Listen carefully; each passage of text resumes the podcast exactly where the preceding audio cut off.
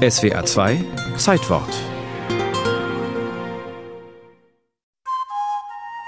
Ein Felsdreieck mitten im Südpazifik. Rötlich-schwarz glimmt das vulkanische Gestein, Palmen und frisches Gras überziehen das hügelige Eiland, als Jakob van Rochefeen am Ostersonntag, den 5. April 1722, Land sichtet. Der niederländische Kapitän ist mit drei großen Segelschiffen im Auftrag der Westindischen Handelsgesellschaft unterwegs. Rochefeen nennt das Eiland nach dem Tag seiner Entdeckung die Osterinsel. Der Niederländer notiert in sein Logbuch, dass die Insulaner vor bemerkenswert hohen, von ihnen errichteten Bildsäulen Feuer anzünden und diese auf Knien anbeten. Es sind die Statuen aus Stein, die Moai, riesige Köpfe mit Oberkörper und ohne Unterleib, die die westliche Welt in Erstaunen versetzen, als Rochefeen das Eiland entdeckt. Wir konnten nicht verstehen, wie es möglich war, dass diese Menschen, die weder über dicke Holzbalken zur Herstellung irgendwelcher Maschinen noch über kräftige Seile verfügten, dennoch solche Bildsäulen aufrichten konnten. Ahuatava. Bis zu neun Meter reichen die Steinstatuen empor. Über 600 gibt es verteilt auf der ganzen Insel. Manche wiegen bis zu 270 Tonnen. Der chilenische Archäologe Claudio Cristino Ferrando. Man muss sich das einmal vor Augen führen. Eine kleine Gruppe von Menschen war in der Lage, auf dieser Insel eine großartige Kultur zu entwickeln. Mitten im Pazifik. Im Nichts, wie manche Leute sagen. 2000 Seemeilen in jede Richtung nur Meer. Total isoliert von der Außenwelt. Schon allein das ist aus intellektueller und theoretischer Sicht faszinierend genug.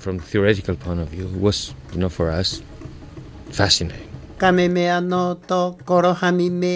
Die Europäer treffen auf Menschen, die scheinbar in der Steinzeit leben. Metall kennen die Bewohner der Osterinsel nicht. Sie sind nackt, die Körper über und über tätowiert, mit zusammenhängenden Mustern von seltsamen Vögeln und Tierfiguren.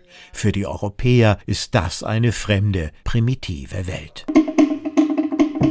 Gleich die erste Begegnung mit den Europäern verläuft tödlich für die indigene Bevölkerung, deren Insel fortan auf allen Karten der Welt einen Namen bekommen sollte, gegen den sie sich bis heute nicht wehren kann. Die erste Begegnung der beiden Welten ist gekennzeichnet von kolonialer Arroganz und Aggression.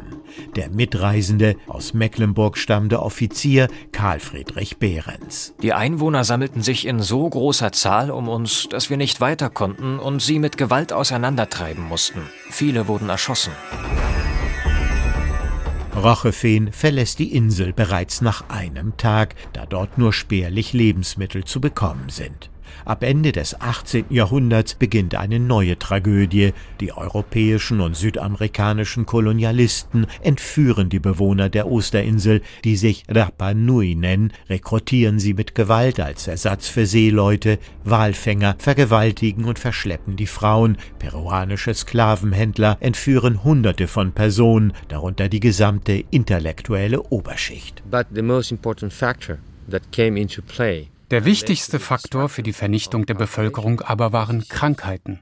Egal ob sie zufällig oder mit Absicht von den Europäern eingeschleppt wurden. 1877 gab es nur noch 111 Überlebende.